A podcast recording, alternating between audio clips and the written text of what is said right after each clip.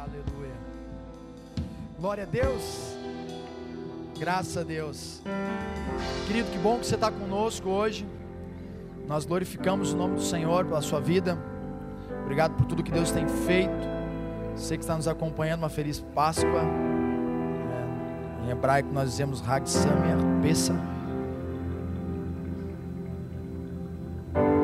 Eu tenho uma palavra no meu coração hoje para compartilhar com você sobre o terceiro dia. Quando nós orávamos hoje e ao chegar nesse lugar, é, como aqueles profetas, né, veio a minha palavra do Senhor. Chega um tempo na, na caminhada do cristão que ele não vai em busca de uma palavra para pregar, e eu acho que, que não é isso é um demérito, mas em alguns momentos a palavra vem até o nosso coração.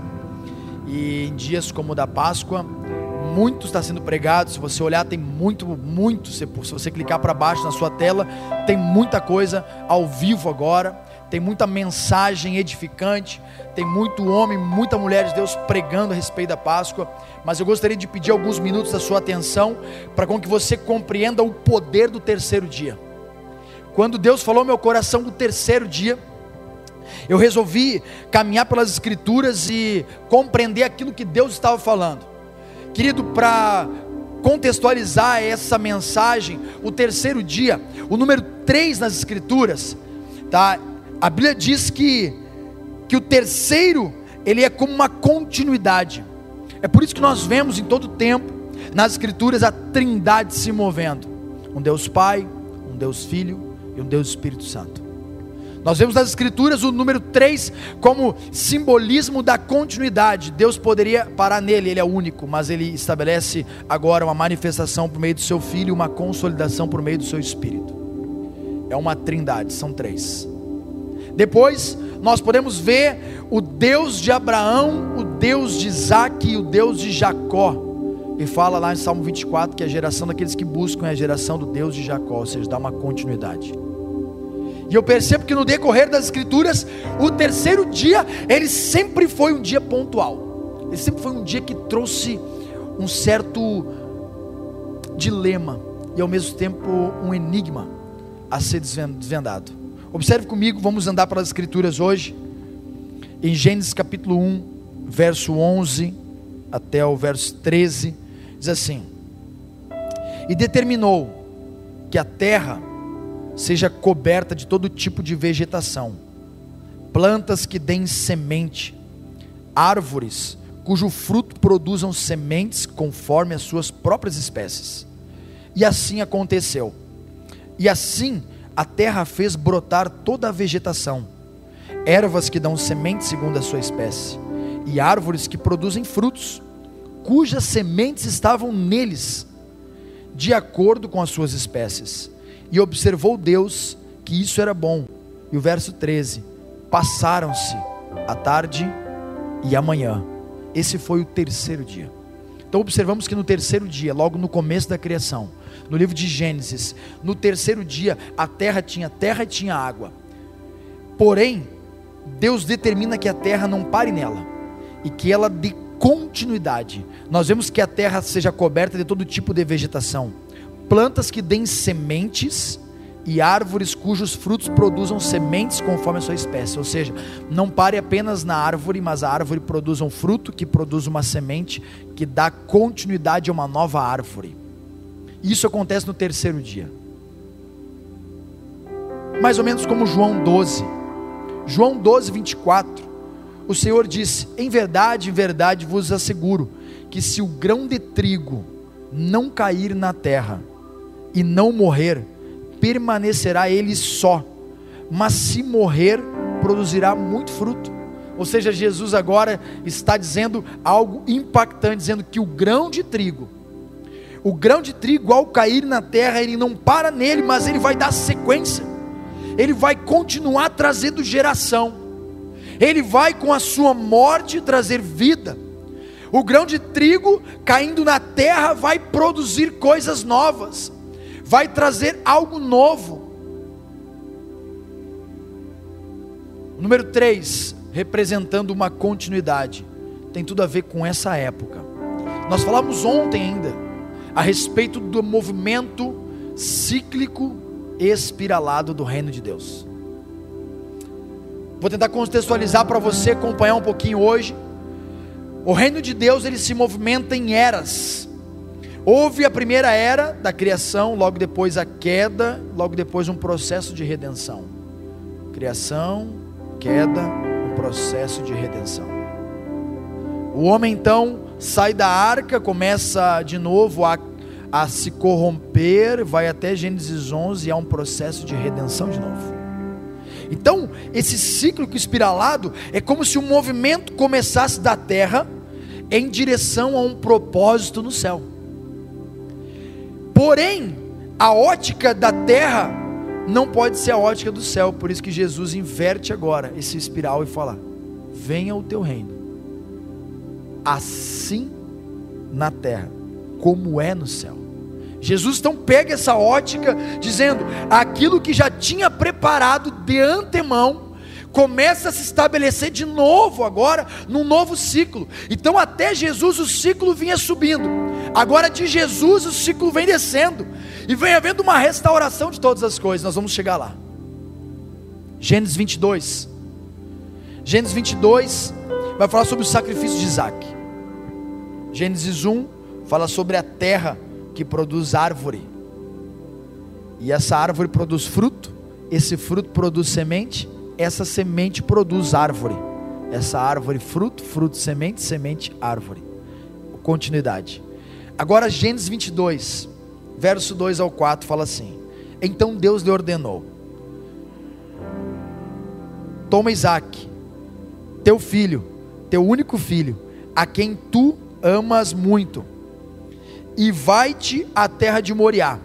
Sacrifica-o ali como holocausto, sobre um dos montes que eu te indicarei. Abraão levantou-se bem cedo, selou seu jumento, tomou consigo dois de seus servos e seu amado filho. Abraão tomou quantos? Dois, mais um, o filho. E tomou o seu amado filho Isaque. E ele ainda rachou a lenha para o holocausto e se pôs a caminho junto ao lugar que Deus havia mostrado. Verso 20, capítulo 22, verso 4. No terceiro dia, Abraão levantou os olhos e viu de longe o lugar que Deus havia determinado. Querido, observe comigo. Deus chama Abraão em Gênesis 12. Abraão não podia ter filho. Deus promete dar um filho para ele, um filho chamado Isaac. Abraão vai até a sua velhice. Com 100 anos, Abraão tem o seu primeiro filho, da sua própria raiz, dele de Sara. E agora, de repente, Deus fala assim: agora pega o teu único filho, aquele que tu ama. E veja bem, os nossos sábios dizem que quando Deus chama Abraão, ele fala: Abraão, toma o teu filho. Qual filho? Abraão tinha Ismael também. Aí ele fala, o teu único filho. Aí ele fala, mas Ismael é o único filho. Ele fala, não, aquele é quem tu amas. E é esse que eu quero que você vá oferecer em sacrifício. Abraão então pega mais dois moços e ele no terceiro dia, ele levanta os olhos, ele vê o monte aonde de fato ele iria apresentar o seu filho. E é nesse momento, querido, que a gente chega em Gênesis 22, verso 7. Isaac chamou por seu pai Abraão, meu pai. Ao que ele replicou prontamente: Abraão, sim, meu filho. Então Isaac indagou: Eis o fogo e a lenha mas onde está o cordeiro para o holocausto? Olha a pergunta desse menino. O pai fala: Filho, vamos, vamos subir eu e você agora para nós adorarmos naquele monte que Deus nos mostrou agora no terceiro dia. O pai racha a lenha, pega a faca, pega o fogo. O menino segura isso. Eles arrumam o jumento, e eles vão em direção com mais dois servos. O número dois quer dizer a testemunha. Com duas testemunhas agora eles estão indo em direção ao lugar do sacrifício. E de repente, no meio do caminho, o menino enxerga o local do sacrifício. Olha para suas mãos, tem madeira, tem fogo, tem uma faca. E a pergunta tão famosa: agora onde está o sacrifício, pai? Observa, estamos falando de Páscoa, querido. É o filho virando para o pai, dizendo: Pai, está tudo pronto, mas agora, pai, tu pode me dar uma resposta? Onde está aquele que vai morrer? E dar continuidade ao sacrifício. Verso 7. Nesse momento, querido, é o momento aonde Abraão fala: Ei, filhão, Deus proverá para si um cordeiro. Deus trará para si, Deus vai prover, e essa palavra prover tem a raiz na palavra temor. Mediante o temor do seu coração, em obedecer à voz do seu pai, Deus proverá um sacrifício. É Deus dizendo, através desse exemplo de Abraão e Isaac: Ei, filho, em dias aonde parece que você vai ser sacrificado, tema a Deus e obedeça, pois Ele proverá um cordeiro, um sacrifício mais excelente. E eu leio João 1,29 e faço sempre os contrapontos entre aquilo que a lei diz e aquilo que Jesus tipificou nele. João 1:29. No dia seguinte, João viu a Jesus que vinha caminhando em sua direção.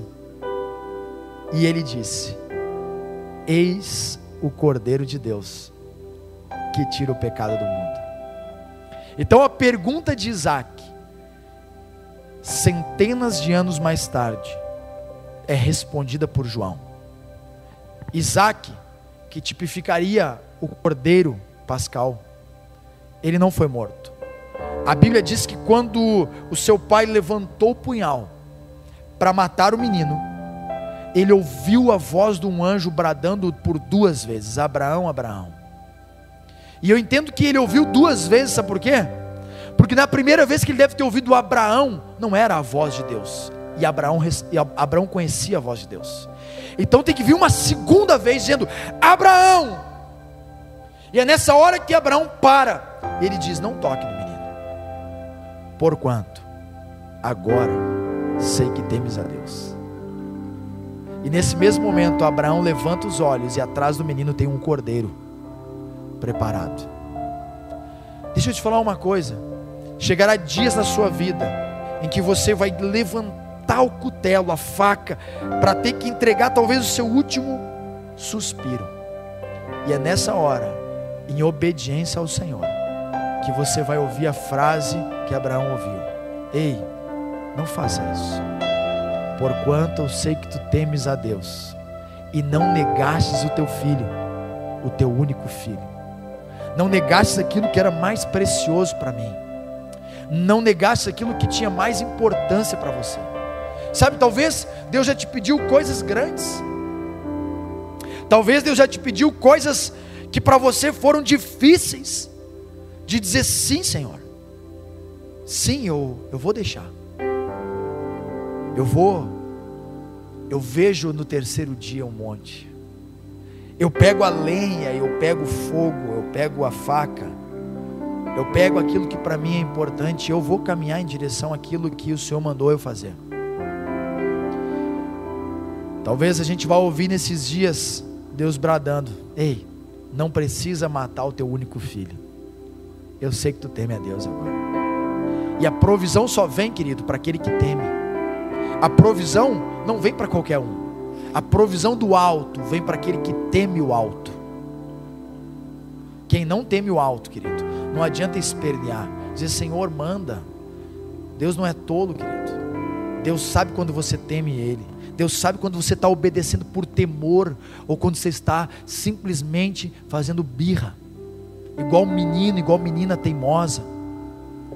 Quantas coisas Deus já nos pediu nesses, nessa quarentena para com que façamos e a gente continua ainda sendo birrento, sendo menino, sendo menina, dizendo: não, eu não quero isso, não quero esse outro. Ei, querido, sabe, talvez a provisão da sua vida, talvez o, o cordeiro pascal da sua vida, ele esteja logo atrás de você, mas você ainda não está vendo ele, porque ainda é teimoso em desobedecer a voz do Senhor. Ei, talvez as coisas não andem na sua vida como tem que andar, porque você já ouviu: entrega o teu único filho, entrega esse diploma, entrega esse carro, entrega essa família nas minhas mãos e deixa que eu trago a provisão. Ei, muito tempo, gente, Deus tem falado, e talvez não é que Deus não fale, é você que não quer ouvir. Deus dizendo: Ei, já te pedi uma, duas, três vezes. João 3,16 diz assim: Porque Deus amou o mundo de tal maneira, que deu o seu Filho unigênito, para que todo aquele que nele crê, não pereça, mas tenha vida eterna. Deixa eu te falar uma coisa, querido. Em João 3,16 o próprio Senhor está dizendo: Ei, lembra do cordeiro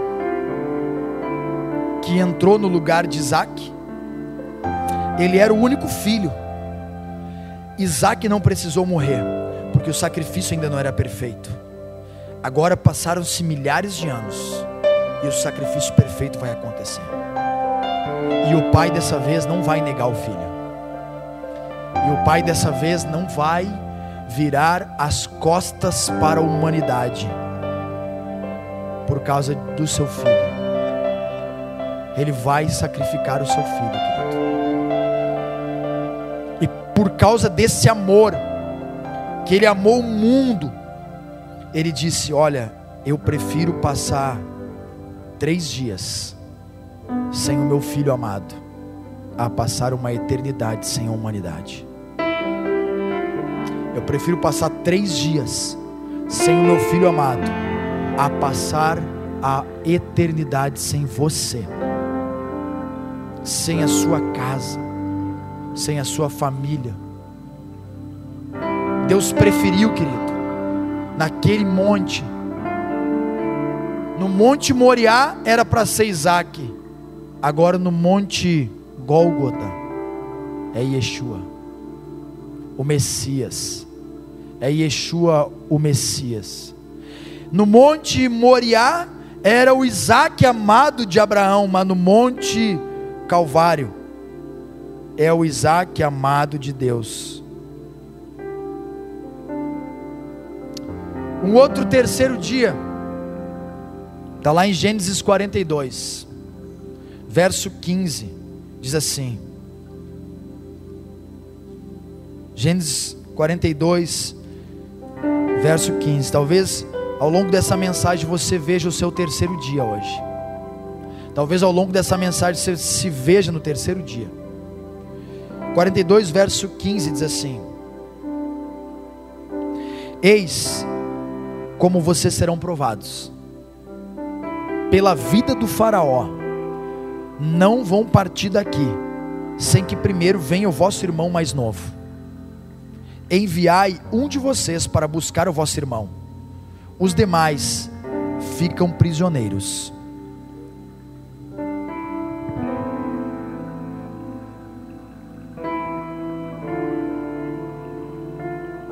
Desliguem os Wi-Fi aí.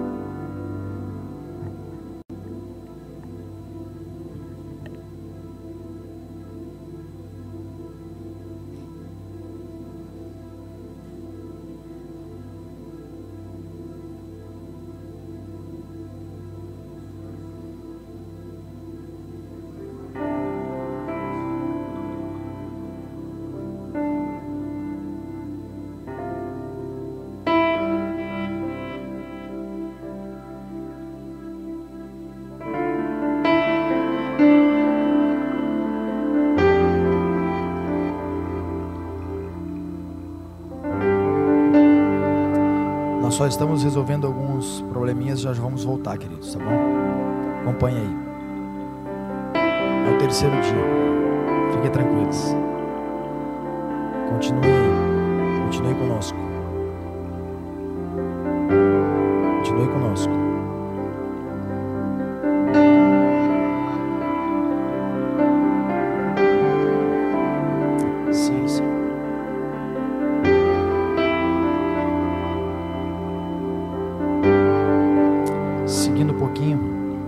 Gênesis 42, 15 em diante, o Senhor disse o seguinte: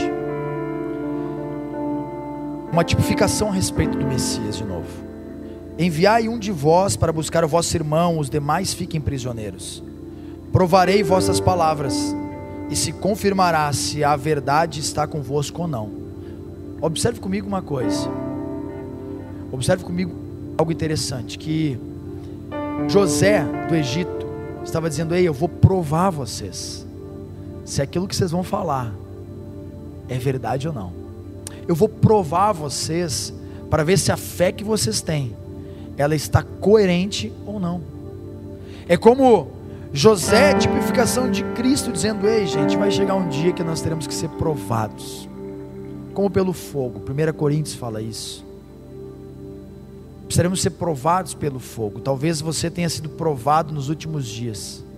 Talvez sua casa tenha passado provações provações de trabalho, provações de. Enfim, não sei. Mas uma coisa tenho certeza: provarei as vossas palavras, e se confirmará se a verdade está convosco ou não. Se não, se não, querido, pela vida do Faraó, vocês serão espiões. Contudo, pôs a todos na prisão, por quantos dias?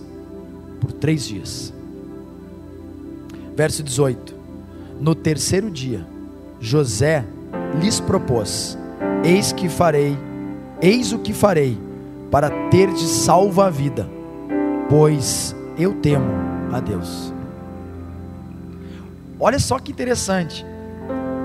Seguindo, se sois sinceros, que um de vossos irmãos fique detido aqui na cadeia. Quanto aos demais, parti, levando o mantimento que as vossas famílias necessitam. No entanto, trazei-me o irmão mais novo. Assim vossas palavras serão comprovadas e não morrereis.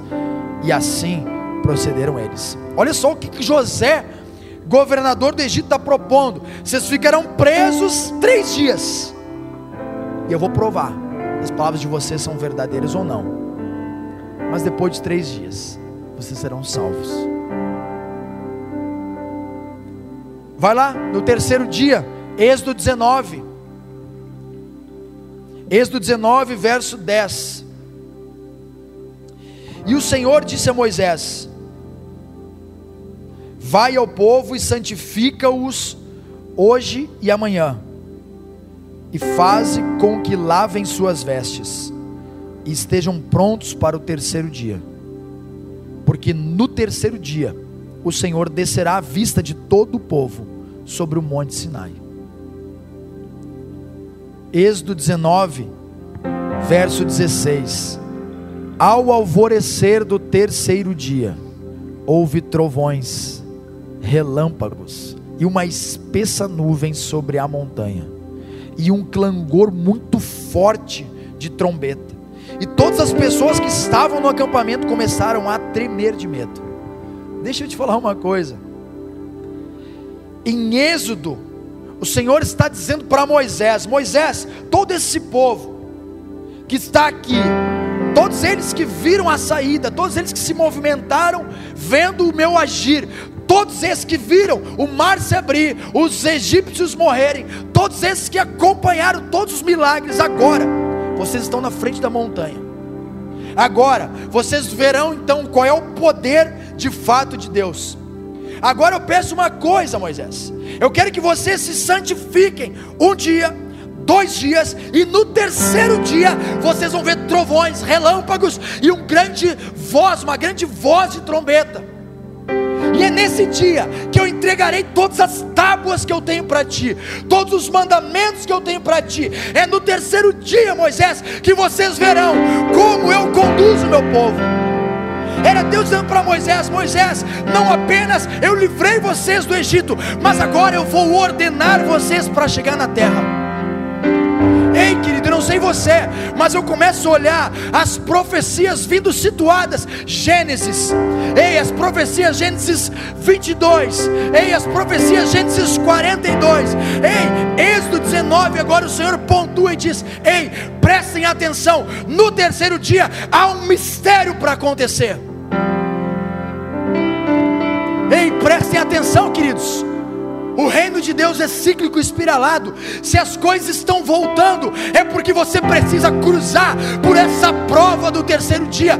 É porque você precisa cruzar por esse lugar da fumaça dos trovões. É porque você precisa cruzar por esse ambiente onde parece que Deus abandonou, mas Ele está lá. Ele continua lá, querido.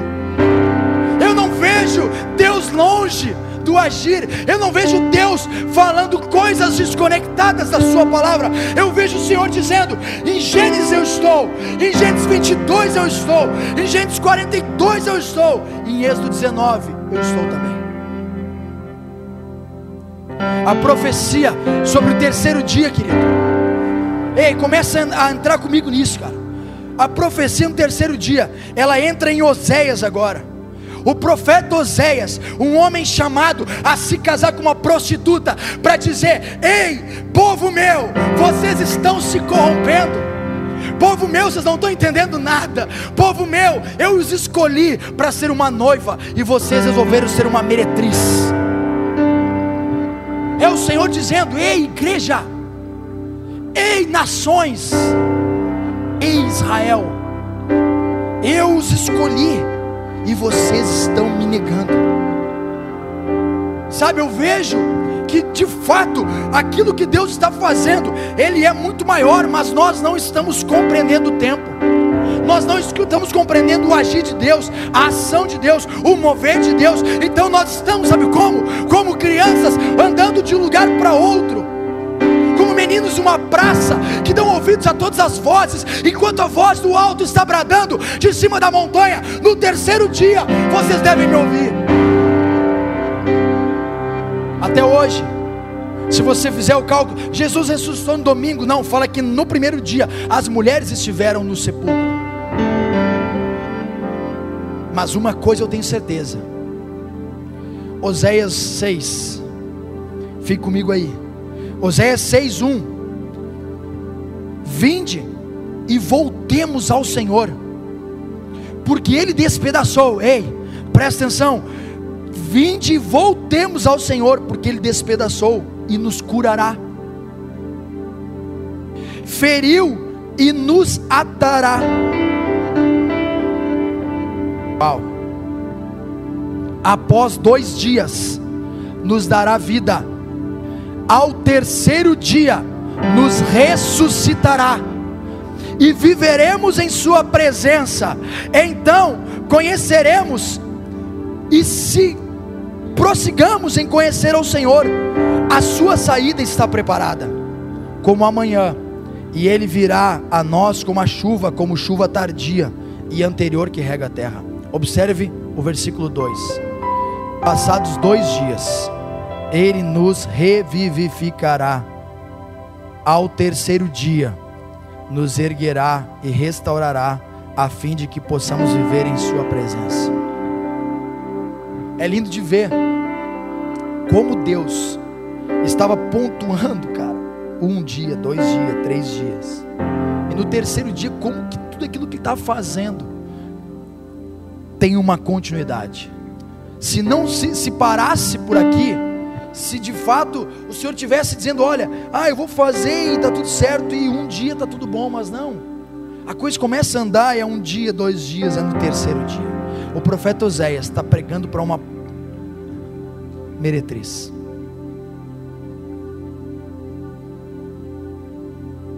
Uma meretriz, querido, não estava atentando para o seu Criador.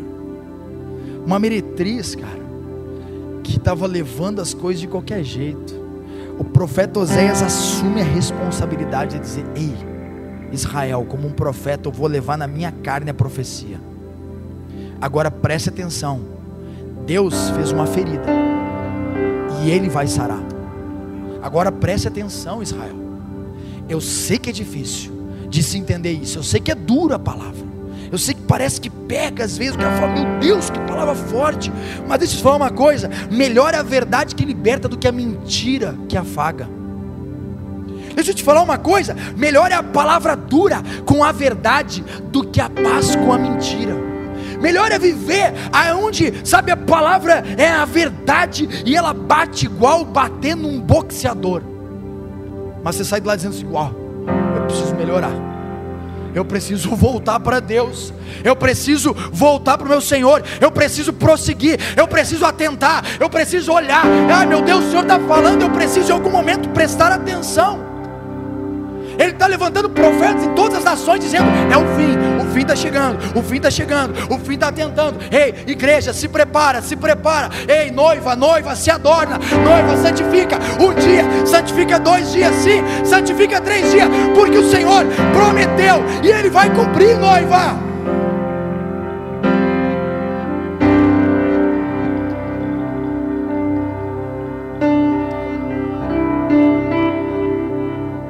João 2.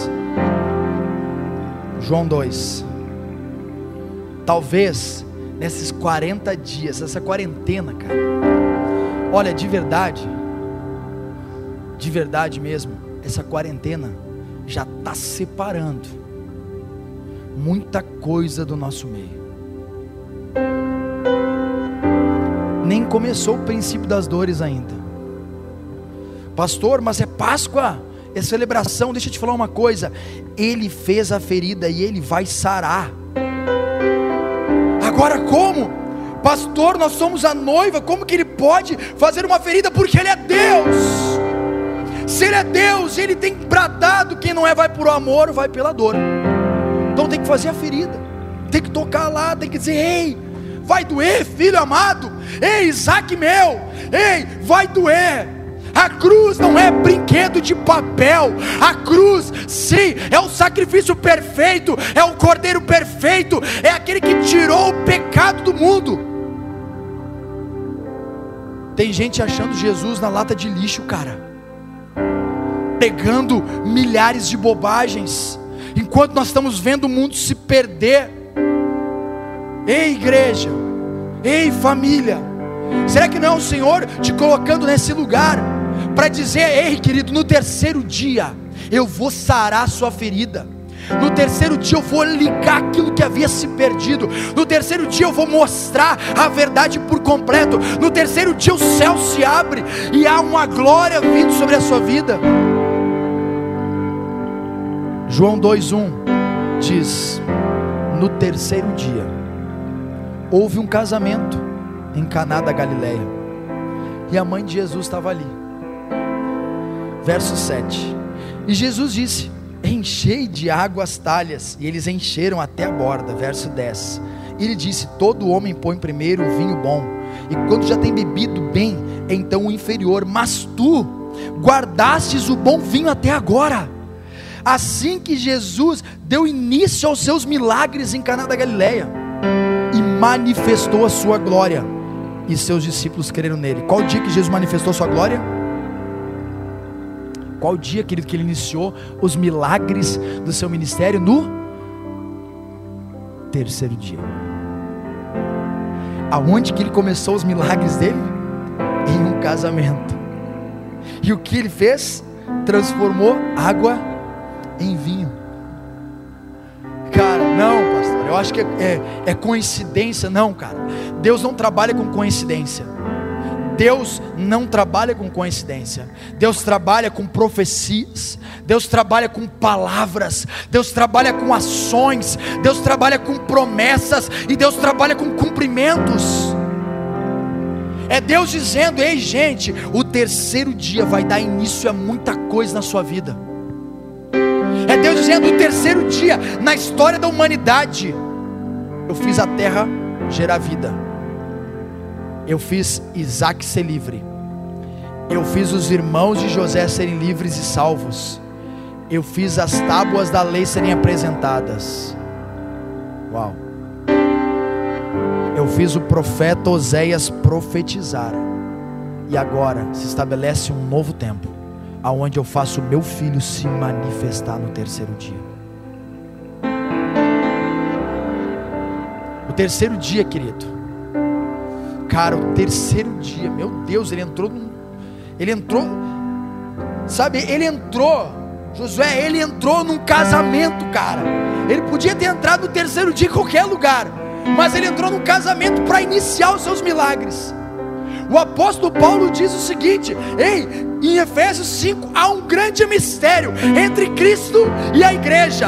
Ei, há um casamento que acontece entre o noivo e a noiva. Ei, ele poderia ter iniciado seus milagres em qualquer coisa, mas ele iniciou no casamento. Ei, eu vejo a Páscoa, querido. Sabe o que, que é? É o início dos milagres do casamento que está para vir.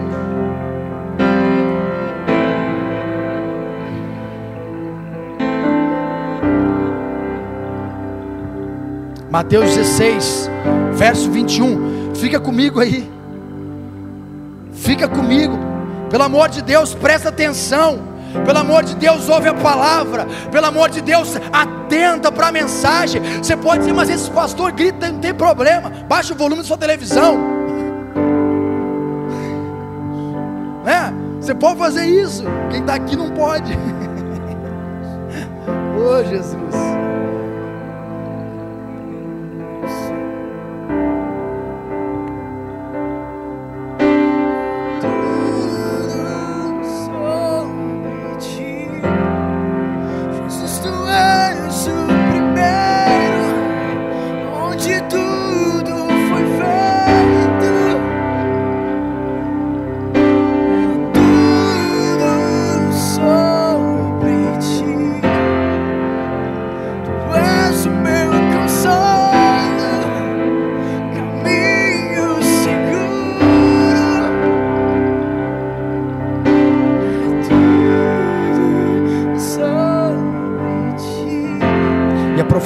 Então começa a sinalizar o seu cumprimento, querido.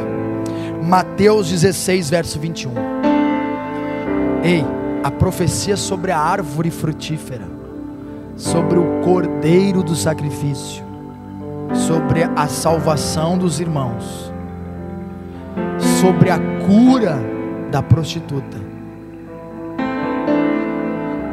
sobre a água em vinho do casamento Agora em Mateus 16, verso 21. A partir daquele momento, Jesus começou a explicar aos seus discípulos que era necessário que, eles, que ele fosse para Jerusalém e sofresse muitas injúrias nas mãos dos anciãos, dos chefes dos sacerdotes e dos escribas, para então ser morto e ressuscitar ao terceiro dia. Olha só o que Jesus começa a explicar agora. Jesus começa a pontuar, querido, dizendo: gente, presta atenção, para com que haja o cumprimento, desde Gênesis 1 até esse momento, é necessário que eu vá passar por algumas lutas e provas, por algumas provações. É necessário, é necessário ainda que eu, que eu tenha esse, essa luta para passar. Mateus 17, 23 eles o matarão, mas no terceiro dia, ele será ressuscitado. Então, uma profunda tristeza abalou os discípulos. Mateus 20, verso 19: E o entregarão aos gentios para ser zombado, torturado e crucificado mas ao terceiro dia ele será ressuscitado. Observe comigo, querido. As profecias que Jesus está falando, todas elas têm a ver com o terceiro dia. Pastor, que dia é hoje? Hoje é um sábado. para muitos é um dia inter Páscoa. Mas para as Escrituras, iniciou-se o terceiro dia.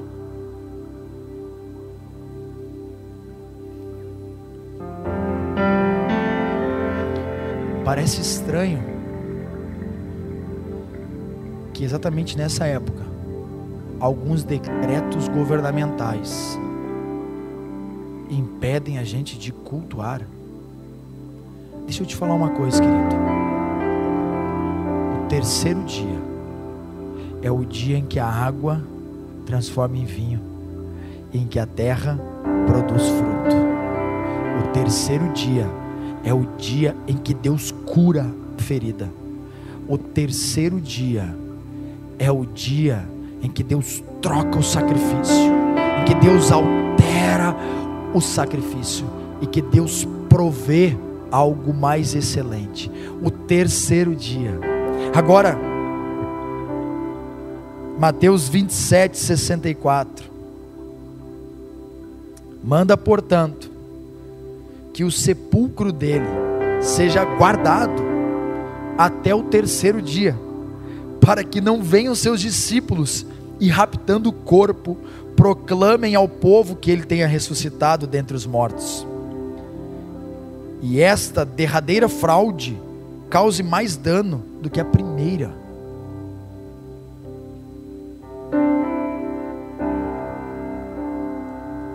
Olha esse texto, querido. Deixa eu te falar uma coisa. Quem está preocupado com o corpo eram os fariseus e escribas e os sacerdotes da lei. Os discípulos não. Os discípulos estavam preocupados com o mestre. Deixa eu te falar uma coisa, igreja. Quem está preocupado como está a igreja, que o fulano, o ciclano, eram os fariseus e escribas, porque os discípulos estavam preocupados com o mestre. é, sabe o terceiro dia, gente? Ei, o terceiro dia da Páscoa não é dia de eu me preocupar, meu Deus, a igreja não pode mais. Ei, querido, nós não estamos preocupados com o corpo, mas com o Mestre com aquele que ressuscitou. Quem se preocupa com o corpo e como vai fazer, como vai se mover, como tem que gritar, cantar ou dançar, é os escribas e fariseus, porque os discípulos queriam ver o seu mestre. Definitivamente, é o último ponto agora, no terceiro dia. Fala comigo Lucas 24. Eu prometo que eu já vou encerrar, tá bom? Lucas 24, do 1 ao 11. Vamos juntos? No, ter... no, no primeiro dia da semana, logo ao raiar da aurora, as mulheres levaram ao sepulcro as especiarias aromáticas que haviam preparado. E encontraram removida a pedra do sepulcro. Quando entraram, não mais acharam o corpo do Senhor Jesus. Deixa eu falar uma coisa. Quando aquelas mulheres entraram, elas foram procurar o corpo. E elas não acharam mais o corpo. Deixa eu te falar uma coisa, querido. Nós estivemos lá no passado. Lá. No jardim da tumba. Lá no lugar onde teoricamente Jesus teria sido colocado. Ficaram pasmas sem saber o que fazer, sabe por quê? Porque quem está preocupado com o corpo, quando não vê o corpo, não sabe o que faz. Sabe por quê? Porque perdeu de foco a promessa, porque perdeu de vista o terceiro dia, porque perdeu de vista aquilo que Deus havia profetizado, as profecias estavam andando. Olha só, de repente, quantos homens? Dois homens. Quantos estavam com Isaac e com Abraão lá atrás? Quantos? Dois homens. com roupas que reluziam como a luz do sol, se colocaram ao lado delas. atemorizadas. As mulheres inclinaram seu rosto para o chão nesse momento. Os homens lhe questionaram: Por que vocês procuram entre os mortos aquele que vive? Ei, querido, é o terceiro dia. Por que vocês estão ainda procurando entre os mortos aquele que vive? Quando eu cheguei naquele jardim, querido, eu não me esqueço do sentimento que eu tive. Não foi de tristeza, não foi de espanto. Eu cheguei lá, havia sim uma porta aberta. Quando eu entrei lá dentro, ele não estava. Ele não estava lá. Observe o que aqueles homens falaram. Ele não está aqui ressuscitou. Ei, era o Senhor, era aqueles dois que foram lá com Abraão dizendo: Ei, ei, o Isaac do sacrifício não está aqui nessa tumba, ele ressuscitou. Lembrai-vos de como ele vos preveniu, enquanto ainda estava com vocês na Galileia é impreterível que o filho do homem seja entregue nas mãos dos pecadores e seja crucificado e ressuscite no terceiro dia. Então se lembraram das palavras de Jesus. Uau! Ei, igreja! Sabe, em dias em que parece que o corpo não está presente, lembre das palavras do Senhor, pois elas apontam para aquilo que vai acontecer. Ele disse depois: Eu voltarei, eu voltarei. Ei, ah, meu Deus, ele falou: Eu voltarei, queridos.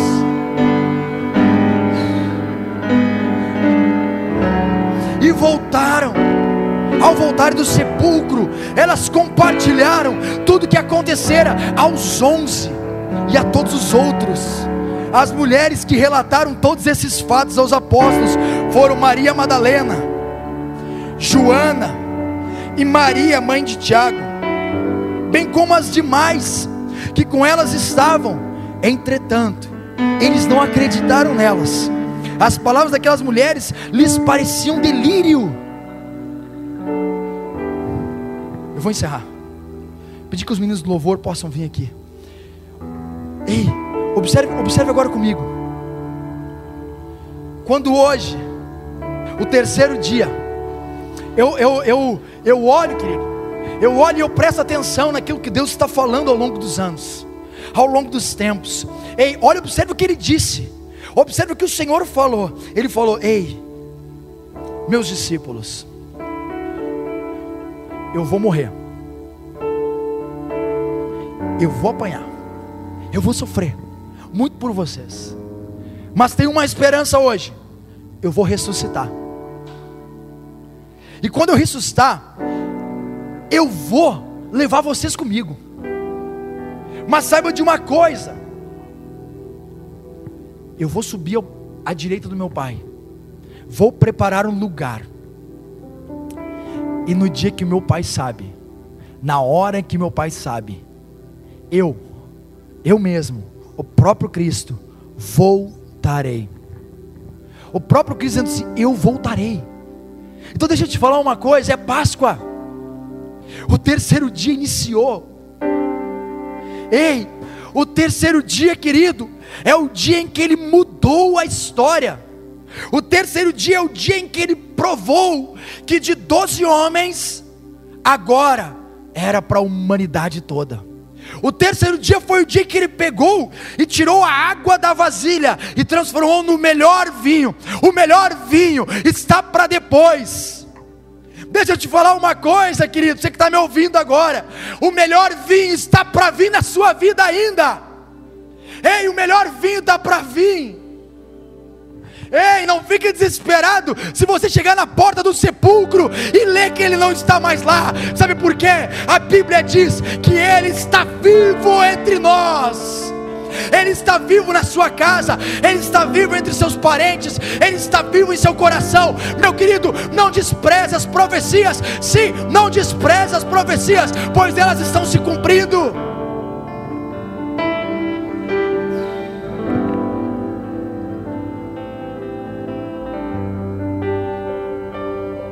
Existe um tempo aonde tudo vai se cumprir.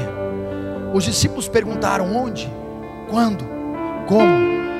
Ei, vede que ninguém vos engane. Ei, se lembre das profecias. Se lembre das palavras surgirão muitos falsos mestres, surgirão muitos falsos ensinadores, ei, muitos falsos apóstolos, muitos falsos pastores surgirão, ei, de tudo quanto é lado, gente. Nós seremos bombardeados com mentirosos, com caluniadores, com falsários, nós seremos bombardeados com gente dizendo: não dá nada, ei, não precisa tanto, ei, nós seremos, você será, eu serei bombardeado pela mídia, pela internet, pelo governo, mas uma coisa eu tenho certeza, querido, é que Ele prometeu e Ele é fiel para cumprir. Uma coisa eu tenho certeza: é que aquilo que ele falou vai se cumprir. Ele disse que voltará. E ele vai voltar. Ah, ele vai voltar, gente. Ele vai voltar, meu Deus. Ele vai voltar. É assim, ele falou que ele vai voltar. Por isso hoje é uma noite de adorarmos a Ele. Ei, sabe por quê? Porque ele não está mais na tumba. A porta girou, a porta se abriu, o véu se rasgou, os mortos ressuscitaram e o Messias foi visto entre os homens, adorado. Sim, adorado.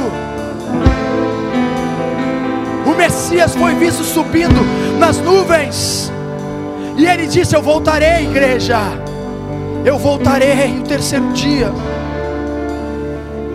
terceiro dia, sim, o terceiro dia. O terceiro dia é o dia em que ele prometeu e cumpriu. Nós estamos chegando no terceiro dia de novo, gente.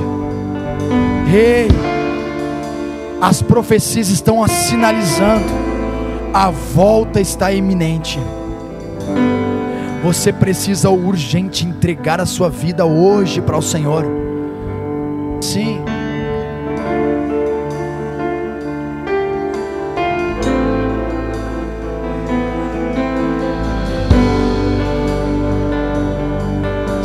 Messias adorado.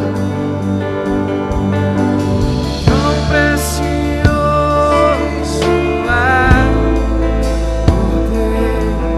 é Aleluia. Agora na sua casa eu quero que você fique de pé onde você estiver, querido. Você feche seus olhos, sim. Sim. Sim, essa canção será como um selo no seu coração para uma certeza das promessas que se cumprirão, para uma certeza das profecias que não falham, para uma certeza daquilo que virá. Oh, sim, para uma certeza daquilo que virá, para uma certeza daquilo que vai acontecer. O terceiro dia ele ressuscitou. Sim.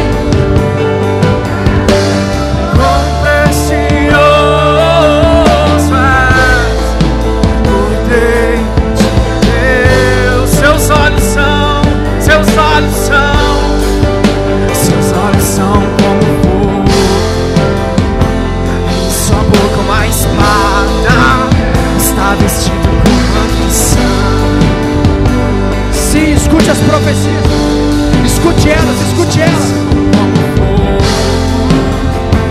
Em sua boca uma espada está vestido seu manto de sangue, manto de sangue. Seus olhos são como fogo. Em sua boca uma espada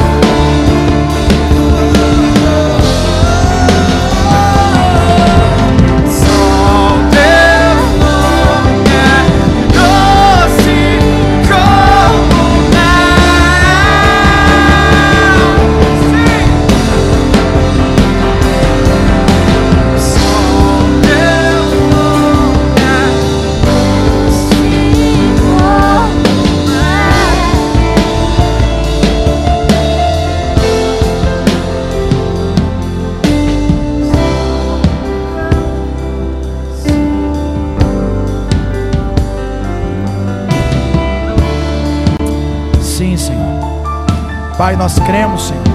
Nós cremos na tua palavra e na palavra profética liberada. Nós cremos, Senhor, que o Senhor não nos deixará órfãos, que o Senhor voltará. Os nossos olhos não estão na procura do corpo, os nossos olhos estão fitados nos céus, de onde vem o nosso socorro. Sim, o nosso socorro vem do Senhor.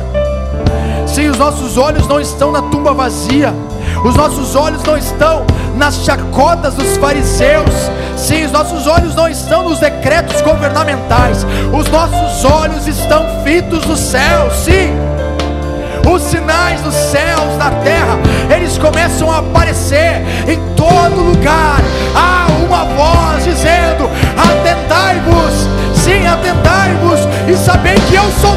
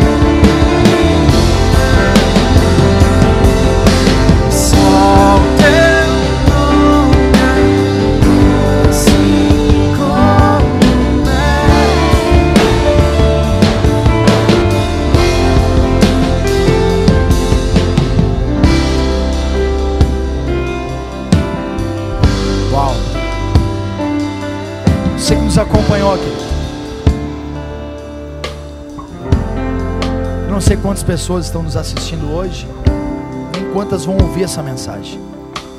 Mas uma certeza eu tenho: toda palavra não volta vazia. Toda a mensagem ela não volta vazia, até porque nós somos uma terra fértil, você é uma terra fértil. E o ciclo vai continuar até que toda a terra esteja cheia da sua glória até que a sua casa esteja cheia da glória dele, até que a sua família esteja cheia da glória dele, até que a sua esposa, o seu marido, os seus filhos estejam cheios da glória dele, até meu querido, até meu querido pastor, que a sua igreja esteja cheia da glória dele, até meu querido pastor, que você esteja cheio da glória dele. Ei, até você que está ouvindo agora, até que a sua empresa, que os seus negócios estejam cheios da glória dele, até que toda a terra, ei, toda a terra esteja cheio da sua glória. Nessa hora eu quero só encerrar com mais uma oração. Senhor, diante de tudo que foi falado, tua presença é real. É. Teu Espírito Santo que o Senhor havia prometido está entre nós. É, nós podemos, Pai, de fato, Pai, saber que o Senhor está entre nós. E nessa noite, Deus, a noite do terceiro dia. Nós entramos, Pai, nesse lugar físico aonde o Senhor não está. E a partir dele nós levantamos os nossos olhos aonde de fato o Senhor está assentado. Senhor, os lençóis não estão mais ali. Não há mais marcas no chão. Não há mais nada, Senhor, nada que possa dizer um resquício de que o Senhor está. Mas uma certeza nós temos: o Senhor voltará.